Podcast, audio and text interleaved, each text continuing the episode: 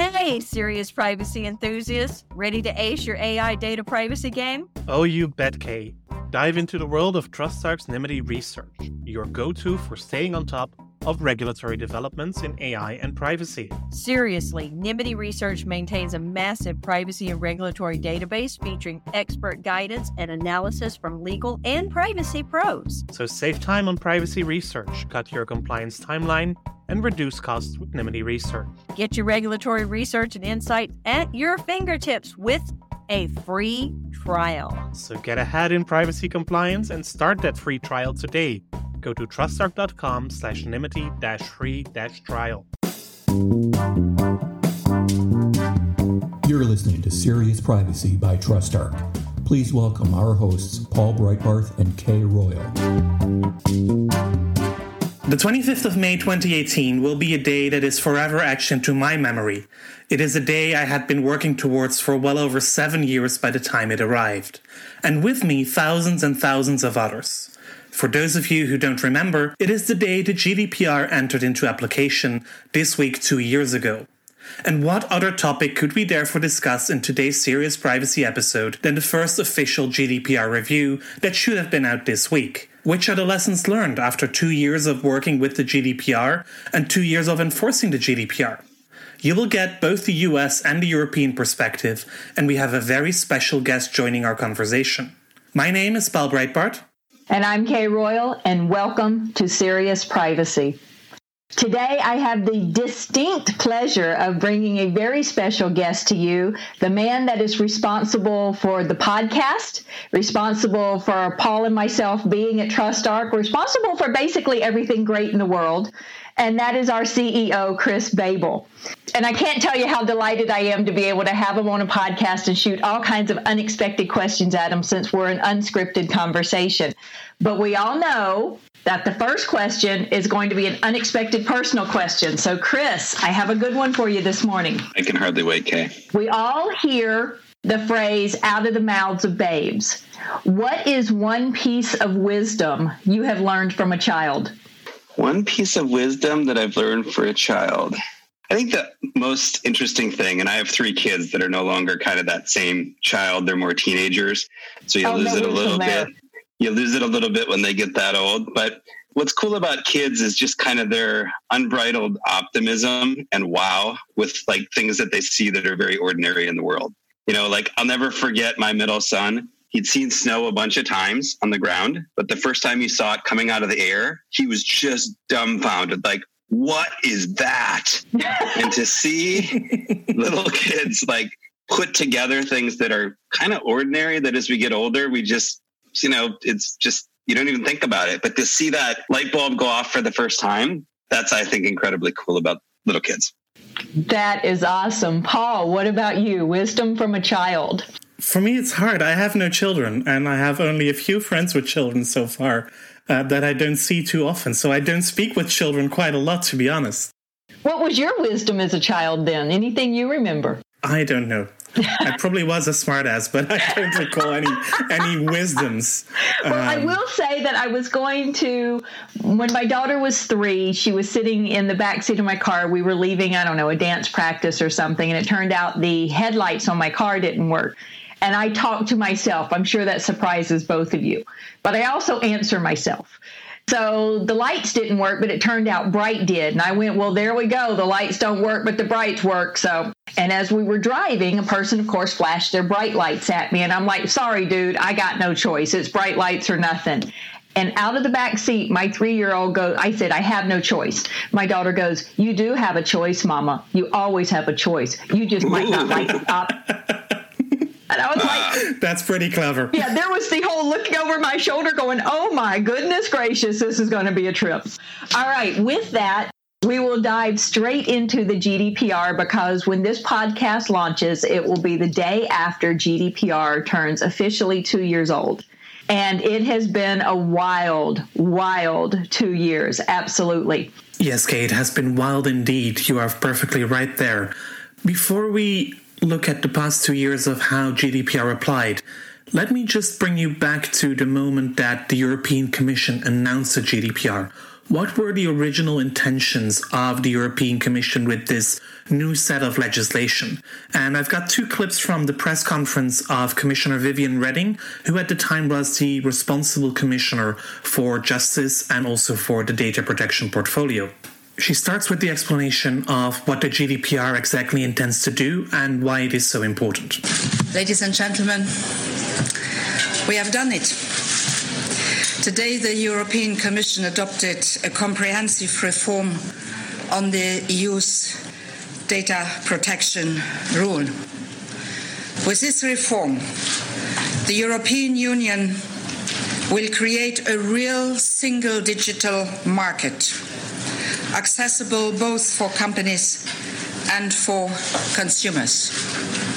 It will make Europe more competitive in this field and it will make Europe an international standard setter in terms of modern data protection rules.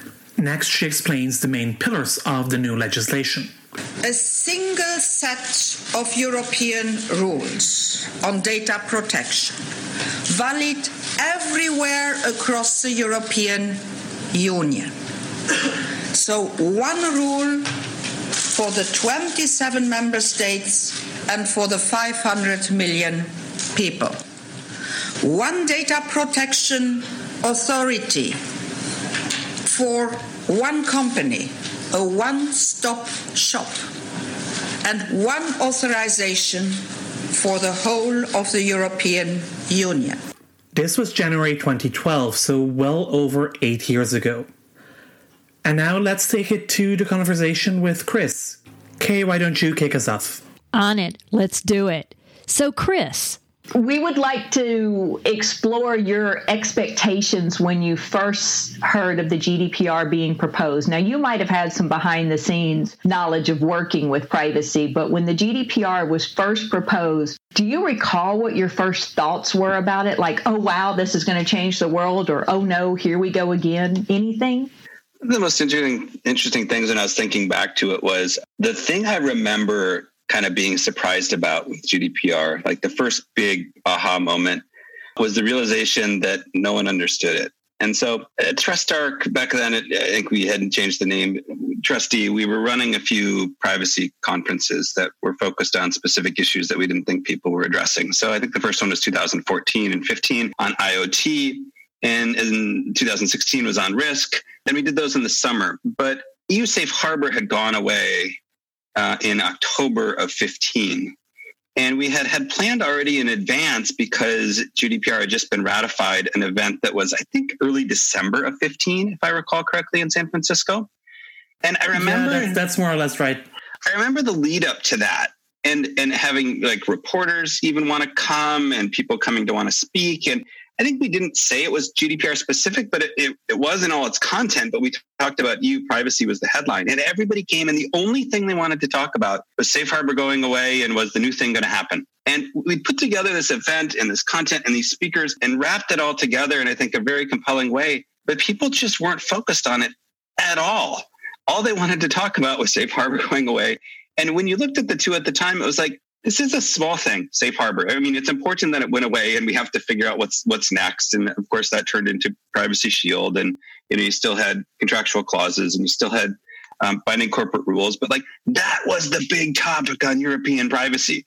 And when you look back at that with hindsight, and you kind of weigh those two and see what's happened the last you know five years, it's just shocking that we couldn't even talk about GDPR in the way that we'd wanted to because it wasn't on anyone's mind. The realization of what was going to come wasn't there. I think people probably, Paul, like you, that had worked on it for years before that, recognized it. But uh, even amongst Europeans, I don't think there was the recognition of the balance of how important these two were. So that was my first big aha moment, if you will. No, not at all. I think in, in, in Europe, while all of us working behind the scenes on getting the GDPR done, whether there were the people from the European Commission or from uh, the Council of Ministers or in the European Parliament or all the lobbyists uh, pro or against uh, more stringent rules in the GDPR, I think all of us after four years were pretty fed up with the GDPR as it was. um, and we just wanted to get it over with and just agree on the text, let's get it done and, and start working with it because we've been talking about what it should be for so many years. There were over 3,000 amendments uh, during the, uh, the, the legislative process in the European Parliament, plus another thousand uh, for the law enforcement directive. We had worked through all of them. We had worked through, I don't know how many sessions of the Working Party 29, providing guidance and further guidance and more detailed guidance to the European data, uh, the European Commission on what we thought that the GDPR should look like, uh, spoken in countless sessions, public, in private with the European Parliament and we just wanted to make sure that it was all over. And this was not all me. I mean, uh, I only played a very minor role. My colleagues at the Dutch DPA did a lot more on the GDPR than I did. But it was fascinating to to live through those times.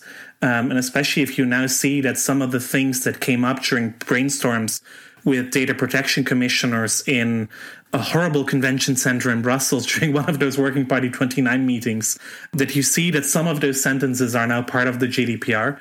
Um, that's still fun. Oh, that is awesome. Is is making law behind the scenes a lot like it is in the US too? Is it pretty much the same everywhere? It's ugly, you don't want to see it? Well, I never, I never did a U.S. legislative process. It's uh, ugly. not, not, not with Congress. I, I did did attend some of the sessions on the Privacy Shield at the time, and also that was pretty ugly. Yes, you you don't want to know how laws are made, and you don't always want to question why is a text like this and why is a certain decision taken like that. It is it is obvious that there are compromises in the GDPR and that some text should have been different. There are also still errors in the GDPR that should be uh, should be changed at some point in the future for one, I don't understand why Article 30 on the records of processing inventory, one of the most important accountability issues, why it doesn't include the legal basis for processing, whereas Articles 13 and 14 on um, on the information you need to provide to the data subject does include the legal basis. They, they, should be a mirror of each other, and they're not. Uh, and I think that's just an oversight. But they they should be. Chris, what do you think is the most impactful article of the GDPR? And you may not be able to narrow it down to one, but which one do you think really has an impact? One through one through fifty. you know, we have a client that has every single article memorized. That's not me. right? And apparently, that's what he likes to do when he's talking to a privacy person. Um, is to test their knowledge. And so he'll arbitrarily throw out article numbers to see if you know them. I can't memorize the article. So I told him one time the one that really got me was 102. I really couldn't see why Article 102 was in place. He went and looked it up. There is no 102. the thing that I think was most interesting for me about the GDPR because I, you know, I, have been in the security industry for 10 years, right? And right. I got to see the security industry grow up and I got to see it grow up from where you were realizing that hacking might be a problem and you saw the first security devices, like literally the first firewall sold in the mid 90s, all the way through to all this barrage of security technology that then needed to kind of be pulled together to really manage a good security program. And while we'll never fully be there, I got to see that process evolve. And you know, the reason I jumped really the end of 2009, beginning of 2010 over to the privacy side of things is that I saw a lot of the similar needs in privacy where security was a lot of, you know, thinking about locking down and securing the data. Privacy is a lot more of like, how can I use this data? How can I manipulate the data? How can I share the data to further my business while providing good experiences and doing it in kind of a trusted, safe way? So a lot of the same themes. And when I made that jump over, I thought that we were going to be at the start of kind of the adoption of technology. And candidly, I was wrong. Uh, it was too early. You know, you saw adoption of things like the ad choices icon in the US and Europe to deal with behaviorally targeted ads. You saw the beginning of cookie consent and kind of scanning to see what cookies were running and things like that. But but uh, this GDPR question of what's the most important, you know, part of it, I actually think the whole thing is because what it really caused was a fundamental shift in thinking about how important this is to get right and that there was going to kind of come with this an enhanced level, not just of the regulatory scrutiny, which certainly has happened and you've seen fines, and I'm certain we'll, we'll talk about some of those. And we'll, you know, a lot of people didn't think the Europeans were ever going to fine. They've never fined before. They don't fine much. It's not going to happen, is what I heard a lot. And clearly that's mm-hmm. been proven wrong. But I think more importantly was that it changed kind of the the mindset. I mean, I, I when I talk to companies today, sure they're worried about regulatory scrutiny and maybe a fine potential, but they're more worried about the bad press of something that happens and brand damage that comes with an inquiry or they're more worried about kind of you know their b2b interactions with other companies and kind of this mutual holding each other accountable to get this right on behalf of you know eventual end consumers right? And so there's almost a bigger pressure on the gdpr in this peer group type way amongst businesses that i think has been interesting because you know and last but not least obviously you know consumers had new rights and abilities to understand their their their data and it kind of got them more engaged in owning their own privacy. And and certainly i think that is transferred over to other laws like the ccpa in california and you know a whole host of them that were at least being debated in the us and now a little bit on hold with covid but i think we'll come back. And so i don't think when i think about it i don't think about a specific requirement that caused the most. I think the gdpr in total caused a different set of thinking both again regulatory wise peer group wise how you interact with consumers consumer engagement and owning their own privacy and their own data that that's really what has kind of come out of this and then pushed to other countries or states to follow bits and pieces that were you know relevant to, to that jurisdiction. So i think that's actually the most important thing of the gdpr is because it caused a mindset mindset shift really kind of on a you know global scale. I like it. Do you think that also the company's risk appetite or, or risk approach has changed with GDPR coming into effect? Oh, yeah, absolutely. And I think, you know, that's still really evolving. I mean, there are still companies that are woefully under ready for GDPR, and that's probably a horrific thing to state. for, but well, we see them all every day. all the listeners two years later, but if if you're just getting started in listening to this on your GDPR program, you know, I hate to, well, maybe I you're happy that I'm telling you this. You're not alone. There's still a whole host of companies that really haven't started on any of these things, and it's not because they were formed yesterday. It's because that's just the priorities and how they've gotten to them. And and I guess I would say that isn't surprising. I mean, let's look at either other privacy laws. HIPAA in the U.S. took 10 to 15 years for a lot of companies to get there and be enforced and drive the clarity that really got people operating at kind of their, their programs to meet it in a structured, robust, automated, reliable way, right? And you know, back when I was in my security days, I you know I got to live through a whole host of the implications to security from Sarbanes Oxley, and and it took years to get that right, to get it defined right. Paul, to your point of like, wow, look, even in the law and in all the interpretations, here's all these things that still are inconsistent, right? I mean, it's two years later and we're not through all those. And that's okay. It's it's evolving. And also I think there's going to be things that come up that cause it to evolve going forward. Like I think if you look at the COVID-19 health implications, right? Of yes, the fact that I took a test and tested positive, I want to keep private. That's my data, uh, you know. Uh, but uh, gosh, everyone that you work next to really wants to know. And so, how you balance the things of individual privacy versus, like more global health issues is going to cause people to rethink a whole host of these things. And there will be future things that come up that cause thinkings to change on a lot of these items as well. But yeah, to me, I think it was the first big stake in the ground that caused a mindset shift. And that's probably um, one of the biggest legacies of GDPR. I think, and do you I, I, love the conversation. There's so much you said that resonates, but I, I, love the conversation about how it's going to evolve.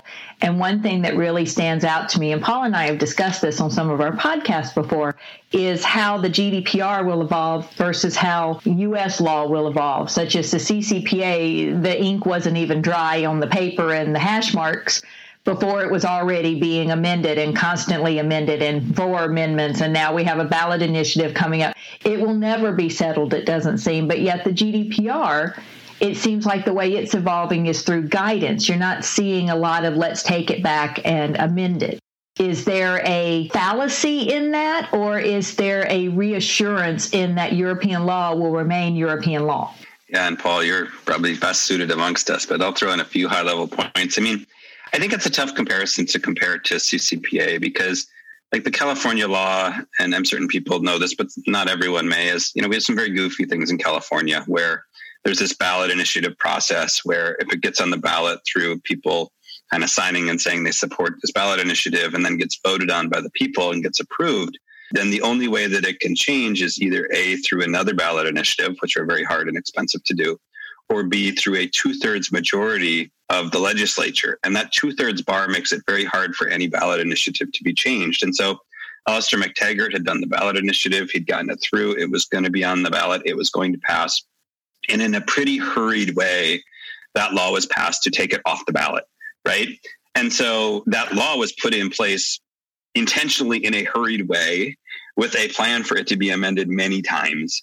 And I think, you know, from what Paul said earlier, well, the plan worked. Yeah. And, you know, but, but, but comparing that to GDPR, where, you know, Paul and many, many, many others spent four plus years, you know, really working hard to get it as right as you could the first time.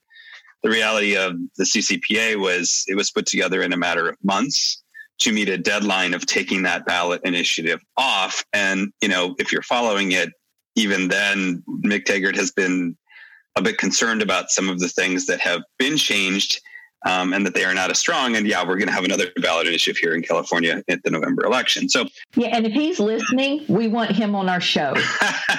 Throwing it out there yet again, we want him on our show. He's, he's an incredible person to talk to and understand the history behind everything that he's done. But so I think they're fundamentally different in how they came into being, right? And I think that's an important element to know and the differences. But I think in either case, what you're seeing, regardless of the structure of how it's happening, you're seeing the evolution to meet an ongoing need and trying to drive that balance between kind of the things that businesses want to drive forward their growth and provide better con- customer or you know consumer or business to business experiences and kind of consumers coming and saying mm, my line's more over here rather than over there and kind of the pushback through consortiums to, to, to arm wrestle those things to the ground so whether it's through additional guidance the GDPR more model in terms of updates, or whether it's amendments, amendments, amendments, and to the law, which you'll see more of because they're candidly required by the initial bill. We still don't have what the law should be for employee data or B2B data, right? And it was supposed to be done a long time ago, and they amended it to say we have till the end of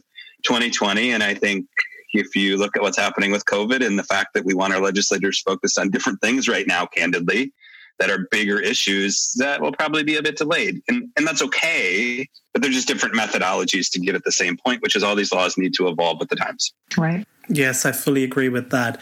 And and indeed the the processes are, are quite different because in California you are obviously just dealing with the California legislature, which would be comparable to one national member state parliament um, instead of the European Commission the Council of Ministers and, and all their civil servants, uh, the European Parliament, some 40 plus national parliaments uh, that also want to have their say if you uh, count both the lower and the upper houses of the national parliaments, that all are involved in that legislative process. And then the, the, the massive amount of, of lobbyists and interest groups uh, around it, whether that is corporate interests. Um, we've seen lots of lobbying um, from the likes of Google and Apple and Microsoft and Facebook and, and, and all the big companies, uh, big tech companies that you can think of, both from the US but also from, from here in Europe. And then, of course, we had all the uh, civil society groups who are uh, uh pro stricter uh, privacy protections, who also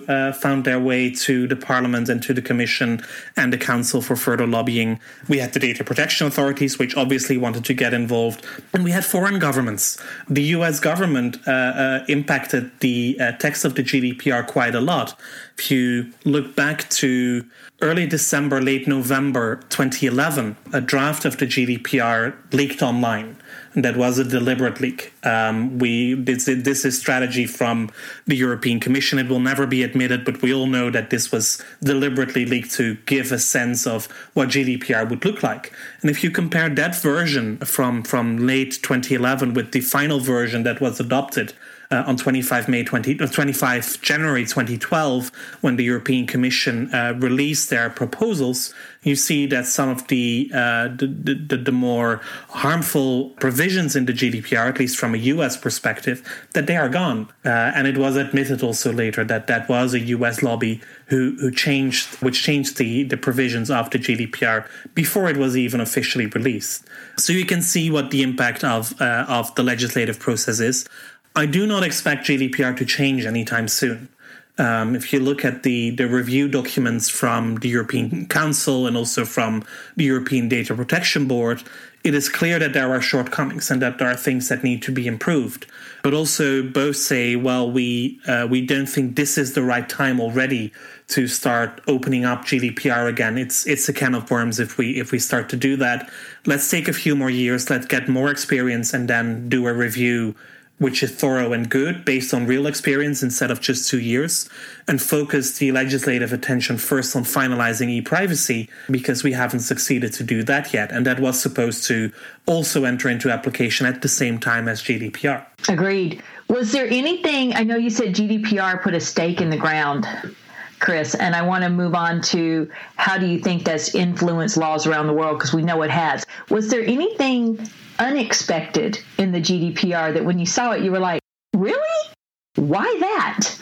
Well, I would just say, you know, both from kind of my personal reaction in, in first looking at it, as well as like the endless conversations with customers, prospects, you know, the thing that kept going back again and again and again was just the fine potential right ah. and and you know you could get into all sorts of details of wow i was surprised that you know i can you know have a dog and not a cat you know to make up some you know, and there's there's all sorts right. of things like that in there that people were surprised by this or that, and wow, this affects my industry in this way, and I want to you know figure out how to lobby for it or whatever. But the thing that just kept elevating back was wow, the potential for a fine was just so shockingly large. And yes, it went down a percent from the initial conversation, but is still so shockingly large yeah. that I think that's still the headline that got repeated again and again for for good reason, right?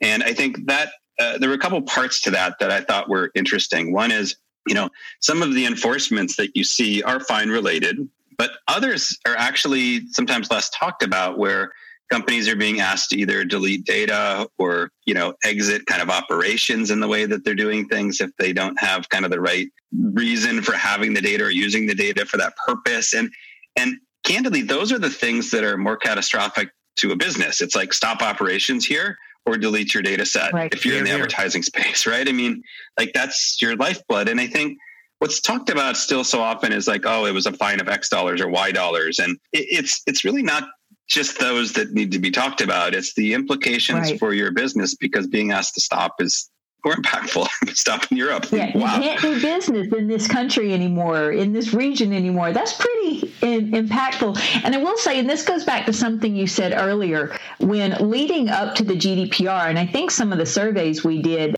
actually showed this as well. And when I saw the the survey outcomes, I was like, that actually that's true that's what i've seen or yeah that makes sense was that up until the gdpr went effective it was people were talking fines fines fines cfos were always isn't this going to go away once the GDPR went effective, it, it's almost like we saw it flip, and company was like, "Oh, reputation! I need to make sure my clients trust me. I need to make sure consumers trust me. I need to make sure we're doing the right thing." The fine part is still there because Europe is fining, and of course the the other implications it has. But it was interesting how we saw that flip from it seems like the fines were the boogeyman in the attic that people were scared of, and then it flipped to you know what we really need to do the right thing. Do you think the GDPR seriously contrib- contributed to a culture shift in how companies treat data and think about it? Well, I guess to me, there's two parts of kind of maybe that. The, the first part is when a law like this gets on the books and companies need to do something, right? Uh, both figure out what it is, what it means, how to apply it to their business, how to achieve the objectives that are out there, and then do it in a sustainable, recurring type way.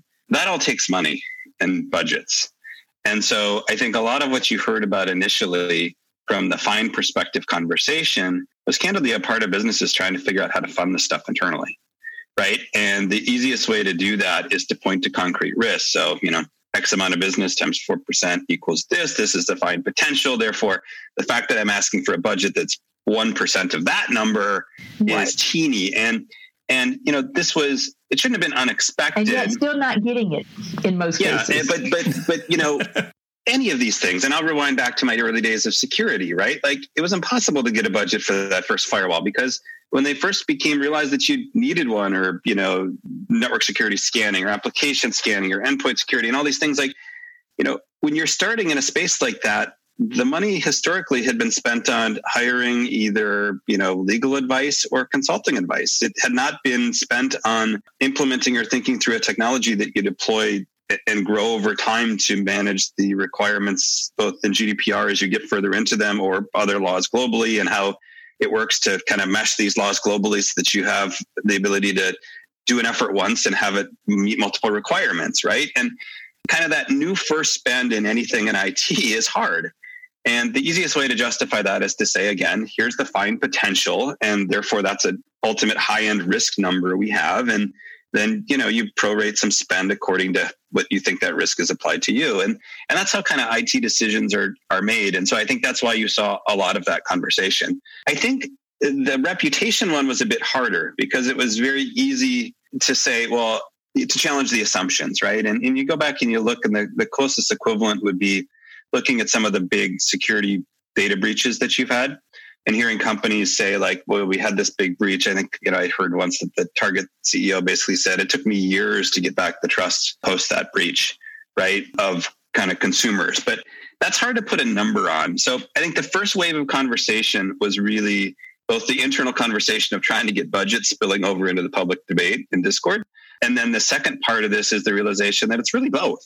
Both of those are risks for you. And depending on who you are and what happens and, you know, what action you took that caused the issue to come back to you, you know, it could be solely about reputation and that could be the most damaging. It could be that defines the most damaging. But I think um, that's why you saw that sort of transition a little bit over time is because then once you start getting the budget, it's easier to say, well, incrementally, we need to do this, this, and this. But it's that starting budget for that initial hump of work to say, what the heck is this thing and how do I start? That's the hard part to go get funded internally inside a business. I think the, the, the one example that we have um, where you can really put a number on uh, on reputation uh, and the, the, the value of or the cost of a data breach uh, for for reputation is the Verizon takeover of Yahoo where the original number was, I believe, well over $1 billion. And the, the final number that Verizon paid was several hundreds of millions of dollars lower when Yahoo had to come clean that, in fact, they had a data breach. And oh, in a second round, oh, yes, it was not just a part of our customers, it was all of our customers who were involved in the data breach. And you saw the number go down with every further, further report on that data breach being released. And that was not specifically GDPR related, but you see how impactful uh, bad publicity can be following a breach. Yeah, when you were talking about companies that that had to think about doing privacy and or security, and way back when their first costs were in getting legal advice or getting consulting advice to what is it you need to do. TrustArc was a big part of that, and we usually don't talk a lot about our products in here, so I'm not going that direction.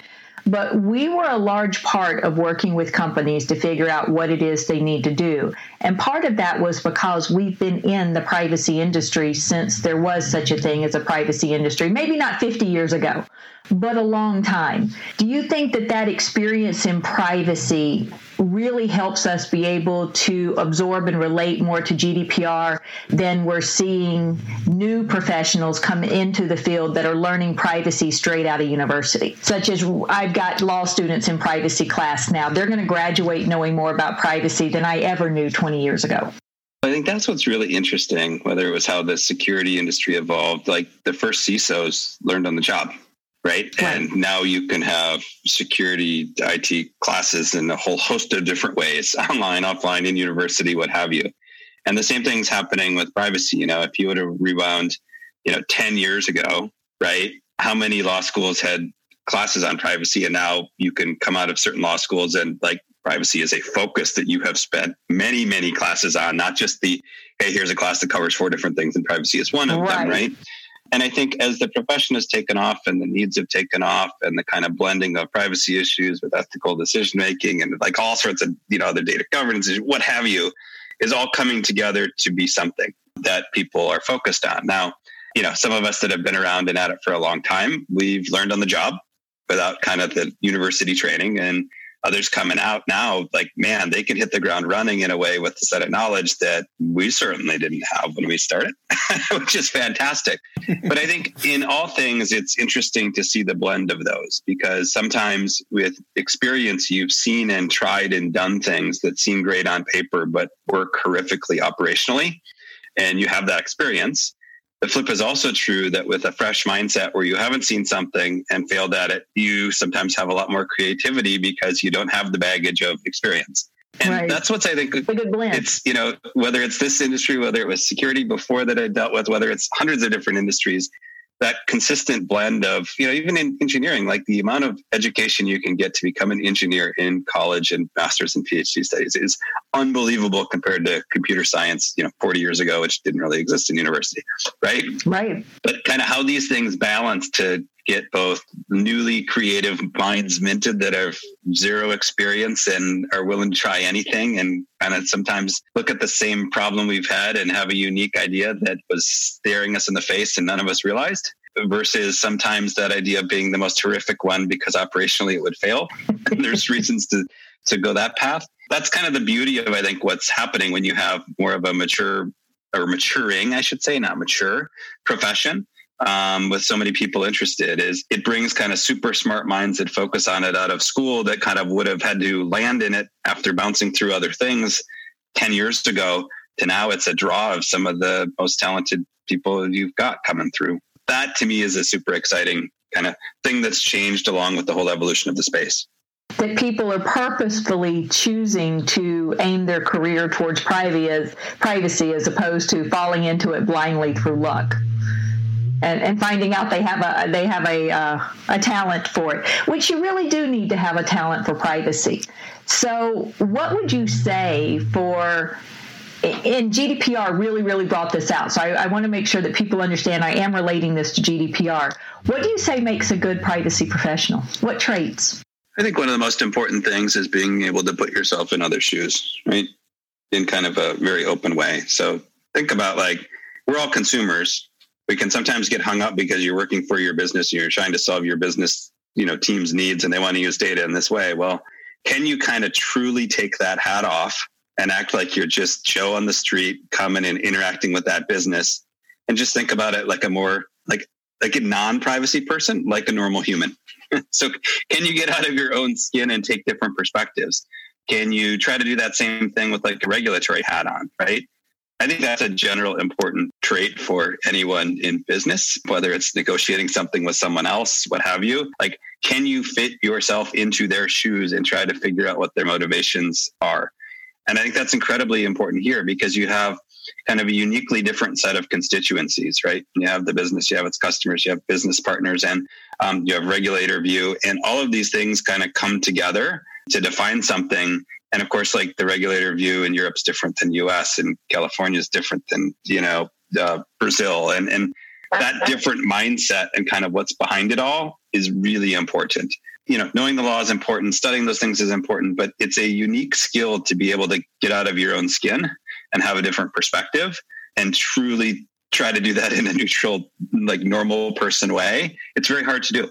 It's very hard to do and it is. And uh, I truly believe the GDPR has really proven that point to a lot of professionals, not just the fact of how many professionals were anticipated to be needed for DPOs and how the number of registered DPOs far outpaced what had been anticipated, uh, the number of DPOs registered. So I do believe that the GDPR has been as you said, hugely impactful in a number of ways on companies, on privacy, on country laws, on professionals, everything. So I think there's the Paul. It looks like there's a question ahead, burning for you, Paul. Yeah, let's take a look at enforcement because um, I was trying to avoid enforcement.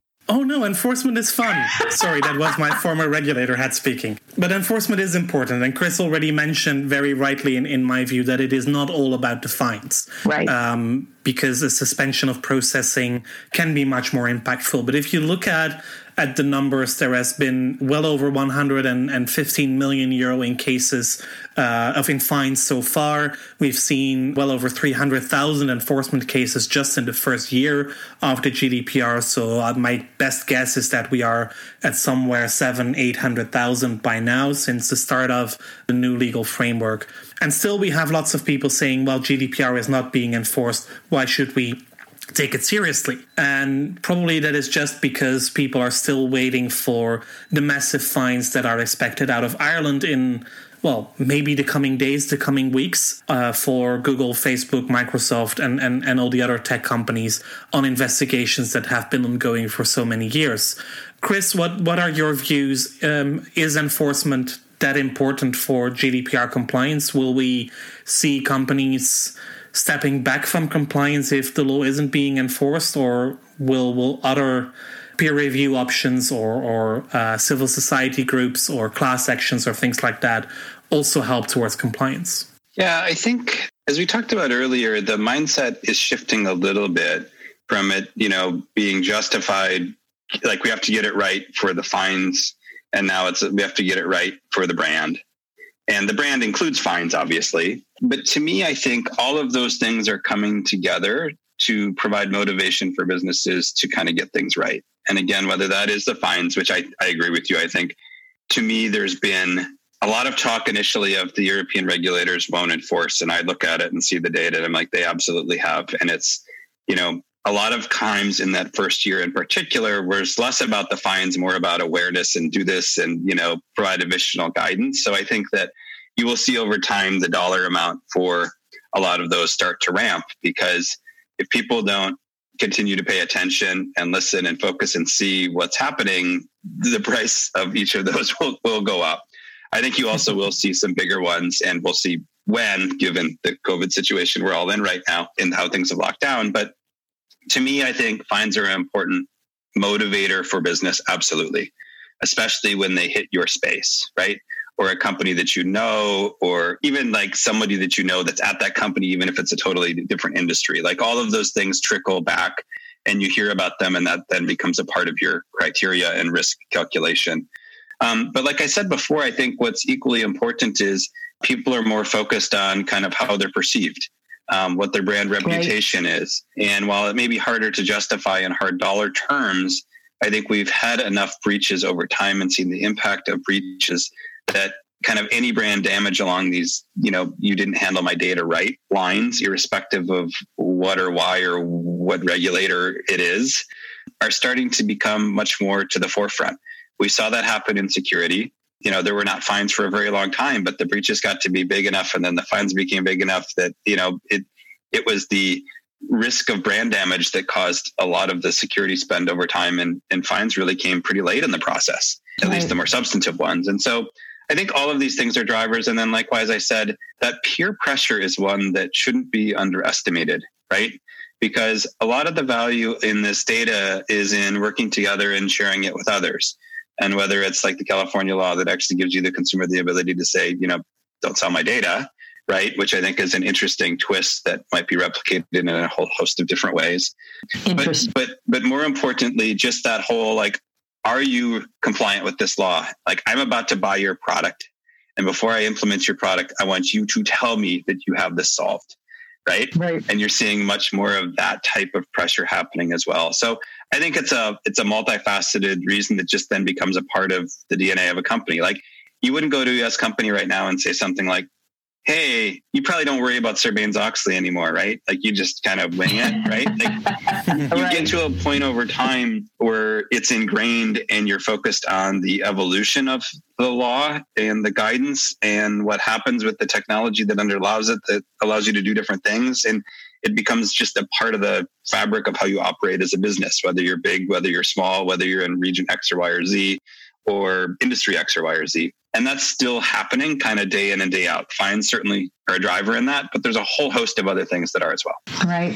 And we are coming to the end of our time. Paul, did you have a last question that you wanted to ask Chris, or should we ask Chris if he had something he really wanted to share that we haven't asked him yet? I think I want to look ahead. Uh, look ahead. Chris, how do you see the future of privacy compliance? Well, I think you know, like you'd said, I, I, would agree with the perspective that GDPR as a law will probably not see things other than the, the kind of consistent flow of additional guidance. And I think that that model of giving additional guidance is going to be with us for years and years. And that's because A, there are still a whole host of things that are specific that aren't quite right yet. And so through guidance, they'll kind of work to amend those things without necessarily cracking that document open. Because as soon as you crack it open, another five years will happen before it gets gets approved. It's just it's big, it's difficult, it's hard, so. right? And like you mentioned earlier, the number of parties involved from a European Union perspective make California legislature look easy, which is not being in California. not true. but on a comparative basis, like wow, right? But I think what you know has kind of gone on hold. Like we we were tracking here in the U.S. a whole host. I think at the peak it was 19, 20 different state laws and discussions about a federal law here in the US. Obviously, you've seen GDPR motivate things like Brazilian law. You've seen India continue to be debated. You've seen all sorts of countries or in the US states pick this up and have these discussions. And I think a lot of them are driven by elements of the GDPR that are looked at that are thought of as something that we need to replicate in other places with, of course, their own unique twists and, and tweaks my guess is that 2020 will be kind of the lost year in terms of any of these regulations happening. The lost um, year. I'm going to keep that. That's understandable, right? Let's just step back and say, like, I haven't left my house to go to the office in eight weeks. And here in California, we're probably another month out before things start opening in San Francisco. And we've done, I think, a relatively good job of, you know, staying in place and, and not having high case counts of COVID. But I think that what it also causes is privacy is still incredibly top of mind. Right. Like if if you think about and step back for a second, the topic in January and February, the beginning of the year, it was all about the election in the US. Who was going to be the Democratic nominee? COVID hit and you saw people drop out of the race and it ended up being Biden. And like when Bernie Sanders stepped out, like it wasn't the biggest news item of the day it wasn't even close. It was the number of case counts, the number of deaths, what the economy was doing because of the shutdown. And so for this COVID situation to jump to be that prominent and kind of knock that out of the news was a surprising. But what it dragged with it was the conversation on privacy. Right. Because as people think about what's it take to reopen a business, who can I temperature check? Who can I tell if someone's get sick? How long can I keep this data? When do I destroy it? Do I test every day? Do I just ask questions? Can I actually be, you know, temperature scanning someone's forehead? And how do I do that in state A versus state B versus state C in the US? Are those the same? Are they different? Let alone all these global locations of manufacturing. Like privacy is first and foremost in terms of like, can I open my offices safely? And how do I balance that individual's privacy with kind of get back to work health issues of my entire employee base, right? And so it's interesting to see that while at least in the US, these state laws have decreased, it's almost like we've become more topical in the health front and jumped above some things that we weren't above before, like who the Democratic nominee is in terms of privacy being an issue in kind of this whole COVID crisis. So I think the issues that we're dealing with, the ways that this evolves, the ways that the regulatory frameworks evolve, whether that's you know specific to a certain law, GDPR or otherwise, you know, I think if you're in the privacy space, um, you have a lot of opportunities because the issues aren't going away; they're only becoming more paramount. Absolutely. Excellent. And with that, we conclude another episode of Serious Privacy. If you like our series, please do tell your friends and colleagues about us. And should you have any questions or suggestions, feel free to reach out via seriousprivacy at trustarc.com or via Twitter at, at podcastprivacy. You will find K on Twitter as Heart of Privacy and myself as EuroPaulB. Let us know any questions that you may have, any guests you would like to hear from, or if you would want to be on the program yourself. Thank you again for listening to Serious Privacy, and until our next episode, goodbye. Bye, y'all. That was Serious Privacy.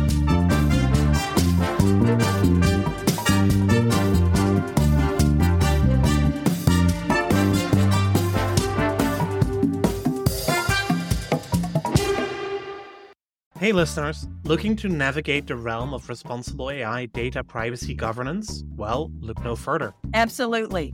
TrustArc is paving the way, offering a complete approach to managing privacy risks in the world of AI. TrustArc allows organizations to confidently use AI with personal or sensitive data, moving forward efficiently and cost effectively. And here's the kicker protect your company and data with TrustArc's privacy driven compliance software. Because their deep automation streamlines data privacy governance cutting your time to compliance with automated data mapping, risk assessments, and regulatory reporting. TrustArc's enhancements go way beyond that, helping organizations understand AI better and align cross functionally on data governance, privacy, and security. Plus, they provide guidance on privacy governance for AI and how to mitigate risks using frameworks like NIST AI OECD AI, and the Nymity Privacy Management Accountability Framework. If you're aiming for compliance excellence, check out Privacy Central. Seriously, one of my best parts. It uses automation and privacy expertise to understand your requirements, build and manage your privacy program with ease. Oh, I agree. Privacy Central is your go to to measure your progress toward responsible AI data compliance. Stay ahead with TrustArc's Privacy Central. Visit trustarc.com now. Ask me and Paul if you have any questions.